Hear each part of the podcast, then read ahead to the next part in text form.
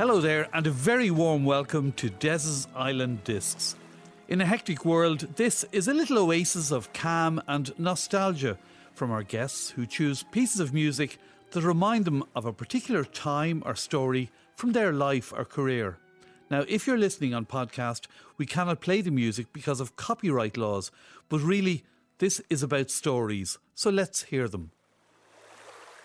Des's Island Discs on RTE Radio 1.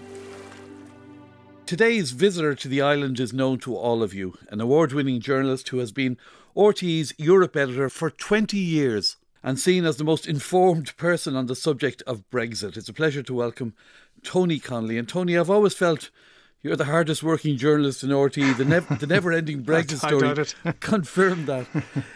But based in Europe, is there such a thing as a typical day or a typical week for you?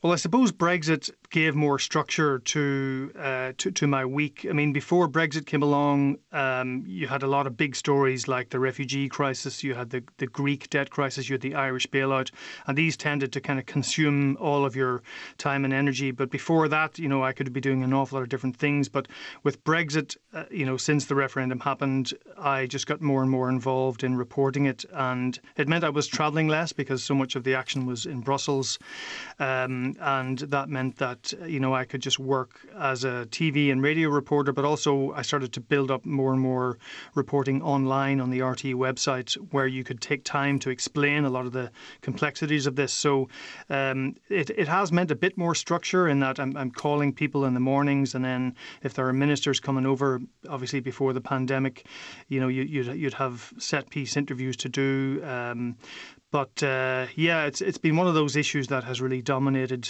um, my working day and working week uh, going back to 2016 now. And prior to that, did you travel a lot? Well, I was traveling a lot more, yeah. I mean, I was traveling quite a bit for the refugee crisis. I was in the Balkans quite a bit following the, the path of refugees coming in from the Middle East and moving up through the Balkan route into, into Europe. And then with the Greek crisis, uh, I was uh, in Athens an awful lot over a two or three year period. Uh, then you had the, the conflict in Ukraine and Crimea, and those were areas where we did put quite a bit few resources uh, from the newsroom. And so I was able to go there for, you know, prolonged periods of time. Um, but before all that, the traveling was very, uh, you know, uh, diverse. There would be lots of reasons why you would suddenly have to drop everything and go somewhere very quickly, um, whether it's a plane crash or a terror attack somewhere like in Paris. Um, and you had to be sort of ready to spring uh, and just get to the story quickly to try and get on air as quickly as you could. Yeah, I mean, there must be huge stress involved in that. Would you bring a cameraman with you, or would you organise a cameraman, say in the Balkans, for instance? Well, normally I, would have a cameraman with me, and I work with one particular cameraman a lot. Uh, his name is Bram uh, Verbeke, and we've become great friends over the years. You know, you do spend a lot of time with another individual in the field, uh, yeah. more time with your wife sometimes. we start to finish each other's sentences, uh, and uh, and you know you do you do uh, rely on someone that you work with uh, very closely, and they understand what you need and of course he would edit my pieces as well so that becomes a you know a very important relationship and then but there's the deadlines that you have and and you're wanted by so many news programs from early in the morning till late at night. Deadline, deadline, deadline. You ever find that stressful? Absolutely, yeah, and it, it, can be stressful. I mean, there are certain days, especially with Brexit, there are certain big key moments, uh, you know, where everything's coming to a head, and there's an awful lot of demand for for stuff. Like first thing in the morning, it's Morning Ireland, and then, you know, last thing it might be. Um, the, the, nine o'clock news or even the late debate sometimes uh, on radio. Um, but in between, you know, be, because RTE, you know, w- was seen as a you know a very reliable source of information on Brexit. I would be getting a lot of demands from uh, British uh, broadcasters, the BBC, uh, sometimes Newsnight, uh, and then you know uh, other European broadcasters as well. Because I broadcast in English, so that makes me uh, you know a, a, good person to go to sure. in a hurry. And you know I, I, started to acquire a bit of authority on the Brexit issue, so you know I just became this go-to person. And on days, you know, you're getting so many requests, and you don't like to turn them down, but uh, you know at, at, a certain point. Yeah obviously RT comes first. Let, let me just stress. Serves you right for learning so much about it. exactly. now you'll be choosing music in this program, and music is very important in your life. Yeah, I mean it's it's been very important from from childhood. I've got very strong memories of of songs that filtered into my consciousness as as a you know even as a toddler, and then you know growing up in Derry, sort of early seventies, seventies, uh, then eighties. I was at, at university. There was always music that I was collecting, listening to. You know, I, I played violin at, at school, and then I, I picked up the guitar, and I've, I've played guitar for, for years, and I'm, I'm in a band here in Brussels. Are you? Um, so yeah, so when, when I can find the time. What, what's the uh, what's the band called? The the band is called the Murrays, uh, which is a long story. Uh, none of us are called Murray, but uh, that, that that's what we're known as. It's it's a it's a four part uh, acoustic and violin combo. Uh, there, there's a, a Welsh uh, guy, a Spanish woman, and uh, an English Italian woman playing the violin. And, and, we get together to play uh, sort of songs that, that lend themselves to harmonies and, and sort of acoustic sounds. Uh, so uh, that's that's my own product placement out of the way there. Do you play publicly? We do, yeah. We started playing in people's houses uh, just for parties and so on, and then we, we've been playing in pubs and, and clubs and stuff. But the, because we're all travelling and, and, and very busy with work and so on, you know, we might get to play two gigs a year. so, uh, you know, it's it's but it's it's something we. I mean, they all come to my house on on a weeknight, and we, yeah. we, we have dinner and we practice, and it's uh, it's great. You know, I, it just keeps you playing, um, which is the most important thing I'm now going to head to Brussels and look seek out the Murrays. But but anyway, so that's fascinating. But let's get back then to those those childhood musical memories, and one of them is is one of your first choices. Yeah, I mean, I was thinking about uh, what song was very evocative of childhood, and obviously there were many, and it's it's uh, I'm sure other guests you've had on complain about having to. Yes, re- you know, re- reduce it to three tunes, but uh, there's a song that I always think about and, and remember. And every time I hear it today, still, it brings back my my childhood, um, and especially the rela- relationship I had with my older brother Stephen, who was five years older than me, and he was kind of a musical mentor. So he guided me through all of the radio stations he would listen to, uh, like Radio Caroline, the the pirate radio station on the boat, uh, Radio Luxembourg, then obviously uh, 2FM when it uh, came along, RT2. Um, and he explained to me what the songs were about. And then he was coming home from school with, you know, all the big albums of, the early 70s, like Pink Floyd, Led Zeppelin, Genesis, uh, Horslips.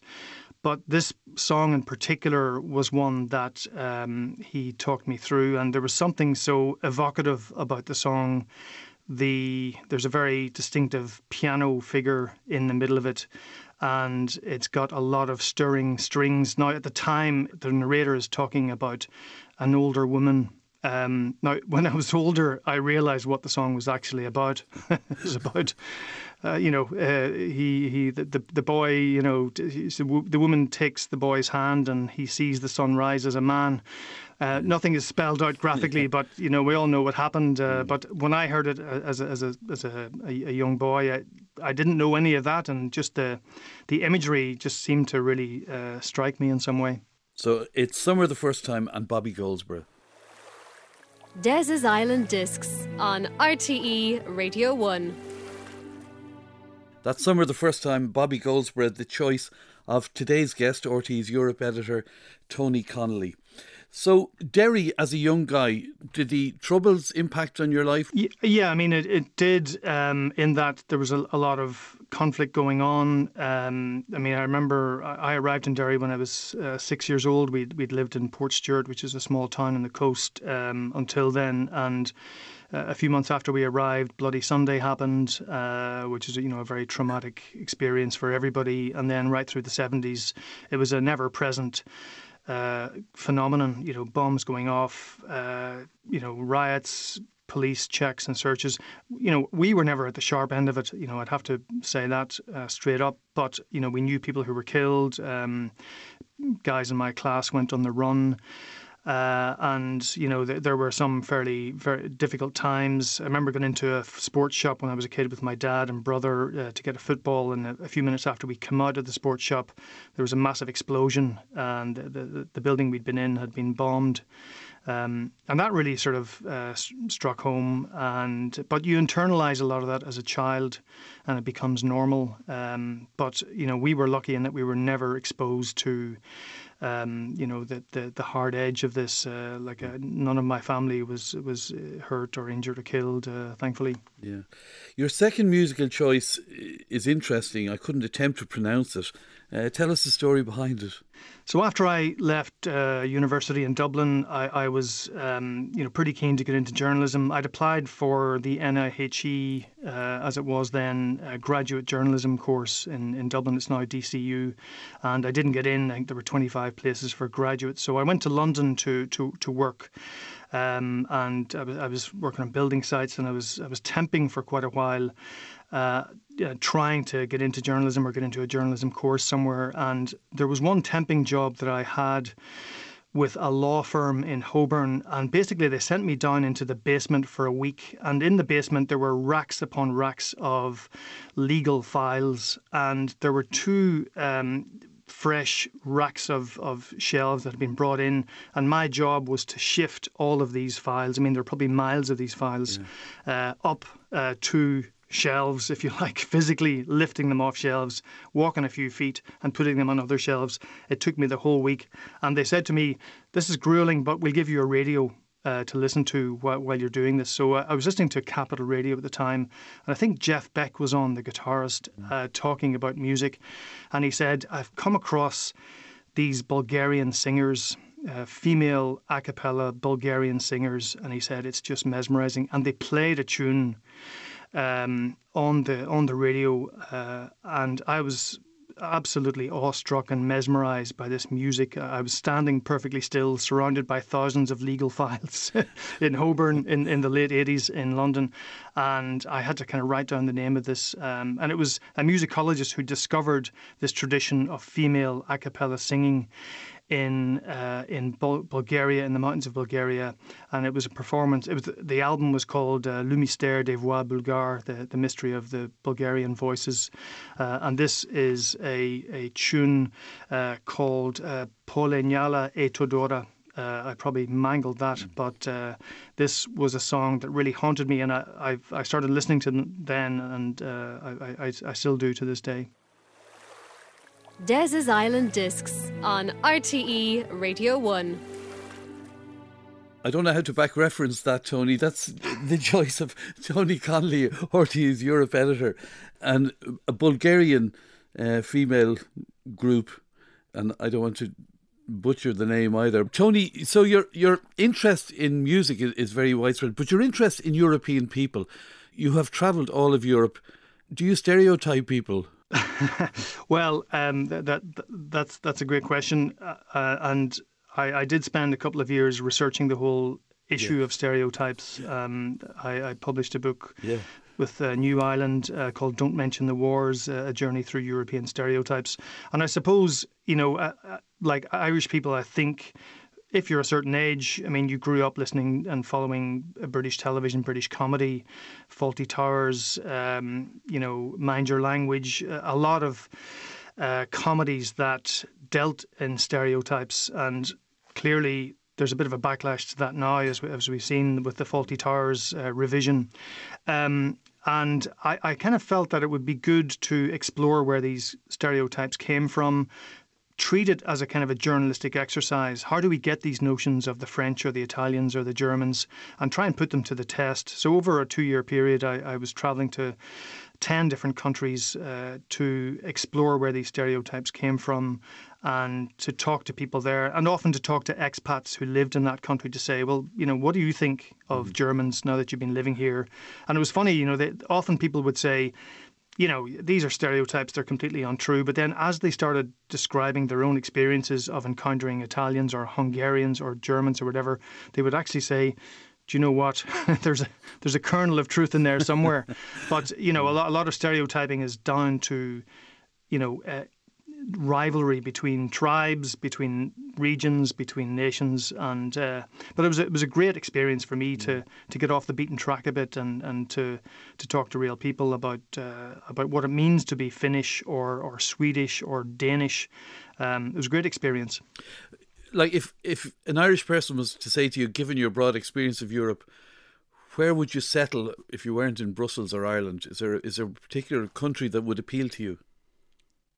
Um, well, I spend a lot of time in Italy because um, I have a son, Matteo, who lives in Rome, and I before the lockdown I would go to Rome every every two or three weekends, mm. and he would come to Brussels. So I've got to know Italy very well, and Italy is kind of a maddening place because it is so seductive in terms of the food and the wine and the physical landscape uh, and and the, the villages and, and the, the, the castles and that whole side of it. But it, Italian political culture is, you know, pretty dysfunctional. Rome is gorgeous, but you turn your back on the monuments, and it just doesn't work as a city. You know, uh, the, the services have been crippled by corruption, and uh, you know there was a mafia involvement as well.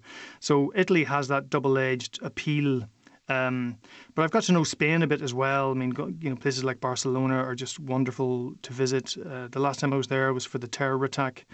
So you go to these cities, and you know, people say it's a great job because you're traveling around. But often you, are there and you're straight into work, sure. and then you're gone again. Or if you you might go to a conference or, or a summit meeting, and you're you're in a hotel in a conference centre, and then you're gone yeah. uh, back to Brussels. But um, I do miss uh, Ireland, I must say, in, in terms of the, um, especially these days, you know, because I haven't been able to travel home uh, since before the lockdown. But there's probably a mist of nostalgia there uh, brought on by uh, sheer absence.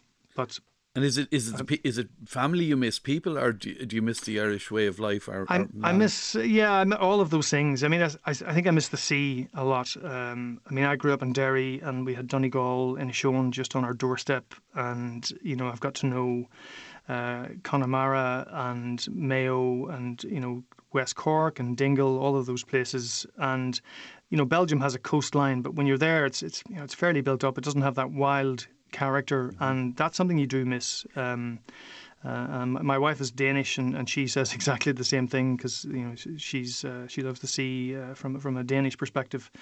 Um, so yeah, uh, the sea I'd say is is the, is the big thing I miss most. Okay, well listen, let's go to your third musical choice, and it's a poignant choice. Yeah, so I, I talked a lot about uh, my brother Stephen um, growing up uh, he was my my mentor when it comes to music, and I inherited so many of his musical tastes that uh, that really stood to me over the years. And you know, I stole all his records as well. but um, but then you know he he he went on to university and uh, you know came back with great tales of music and you know he played the tin whistle and the bodhrán and uh, was really steeped in, in Irish traditional music. Um, but he he died when he was forty. He had cancer and uh, that was just the year before I came to Brussels. So that was a very very tough time for the family um, and. But we were all there with him, and uh, you know he, he had a peaceful passing. But we listened to so much music when uh, in those final days and weeks, and um, one tune always uh, would stand out during that period, and it's not necessarily a tune that he would have been crazy about himself. He was he was a big Van Morrison fan, but it just seemed to capture that moment of loss and you know anguish over time passing. And the song is called "Who Knows Where the Time Goes" by Fairport Convention. Okay, well, look, we're going to play out with that, Tony. It's been a pleasure chatting with you. I'd love to chat for longer. Uh, continued success to you in your job, and thank you very much. I, I look forward to um, hearing the Murrays play sometime. well, you, will get a ringside seat. I can promise you that. well, thanks for joining us, Tony. And thanks we'll, very much, Des. It's been a pleasure. We'll play out with Tony's choice. Who knows where the time goes? Fairport Convention. Des's Island Discs on RTE Radio 1.